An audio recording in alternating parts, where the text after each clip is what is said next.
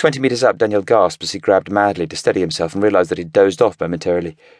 The eleven year old shuddered, imagining what might have happened as he tightened his thigh grip on the branch between his legs. His throat was dry, his vision blurry, and his head weighed down by the loss of a night's sleep. The youngster had his reputation as a lookout to protect, so he tried not to sound like he'd scared himself to death. Don't worry, I'm on it. There had been a freight train just after seven that had caused some confusion, but Daniel had no doubt this time. It's the one, Daniel yelled. Send the signal. Paul pulled the grenade out of his pocket. Are you completely sure? Two locomotives pulling. I can see tanks on tarpaulins and the anti-aircraft draisine hooked on the back of the train. Good stuff, Paul said happily. Cover your ears and hang on tight. Kinda hard to do both, Daniel noted, but not loud enough for Paul to hear. The grenade had to be thrown carefully because the forest was dense and the result might be deadly if it bounced off a branch and came back at him. Paul had used some of the hour he had spent standing at the base of Daniel's tree to find the best aiming point, and after pulling the pin, he flung the grenade in a high arc between two trees before taking cover behind the trunk. Hold it! Daniel shouted. Before Paul could respond, a bang echoed down the hillside, and clumps of burning white phosphorus shot off in all directions. Paul shielded his eyes as the blast cracked, and when he stood up, Daniel's bare feet swung off the branches, barely a metre above his head. There's another train! Daniel said anxiously before jumping to the ground and gasping as the side of his foot scraped on a tree root. Paul's ears rang from the blast. How can there be two trains? Coming the other way, Daniel explained. Passenger or cargo? Eight passenger coaches.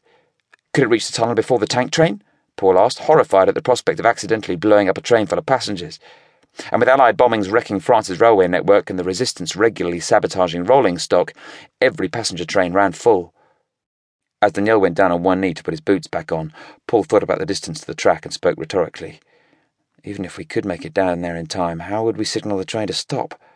I don't want to be anywhere near that tunnel when all that explosive goes off, Daniel answered, now wide awake from the adrenaline rush. What if we could get to Luc and Michel and stop them setting the explosion? Any train you see can't be more than three minutes from the tunnel, Paul said. Took us over ten minutes to get up here from the ridge, and we don't know exactly where they're hiding out with the detonators. Paul didn't add that his orders were to do everything necessary to stop the tank train, and that even if they found the others in time, Luc was completely ruthless and would blow the tunnel anyway. Gotta be eighty people in each carriage, Daniel said. Eight carriages times eighty people comes to. Paul grabbed his backpack and interrupted as Daniel completed the sum in his head. Nothing we can do, and it's dangerous to stick around here any longer than necessary. Let's start walking. What about Michel and Luc? They might catch us up, but there's no point waiting around for them. Two for one, Luc said, smiling at Michel. They were crouching on a chalkstone ledge fifty metres from the tunnel mouth with candle wax plugs in their ears. The clanking military train directly below moved at no more than 20 kilometres per hour, even though it was being pulled by a pair of Germany's most powerful locomotives. The lad's low lying position and plugged ears meant they had no clue about the passenger train coming the other way. Luc's two for one comment referred to their plan to incapacitate a tank battalion while simultaneously wrecking a tunnel on a railway line the Germans would desperately need when the Allies invaded. Trackside explosions could derail a train, but it took a blast reflecting off tunnel walls and the intense fire that was sure to follow to wreck heavily armoured Tiger tanks. Luc watched as the twin locomotives entered the tunnel, followed by several cargo wagons. To detonate, he needed to make a circuit by touching two bared wires together.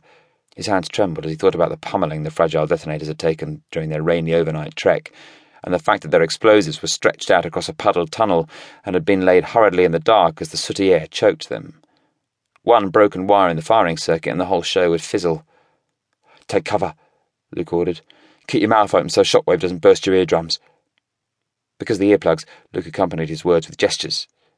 As he counted a sixteenth tarpaulin covered tank entering the tunnel, Luc touched the bare wires and felt the crack from a blue spark as he dived behind a tree trunk on top of Michel. Within a second, the ground shook. A shockwave stripped leaves off the trees and filled the sky with fleeing birds. The train made a huge metallic shriek as the explosion filled the length of the tunnel. Luc was scared that the ledge was going to collapse down onto the tracks, and he made the mistake of taking a peek around the trunk as the tunnel mouth spat a vast fireball. The air was unbreathably hot as Michel's anxious fingers.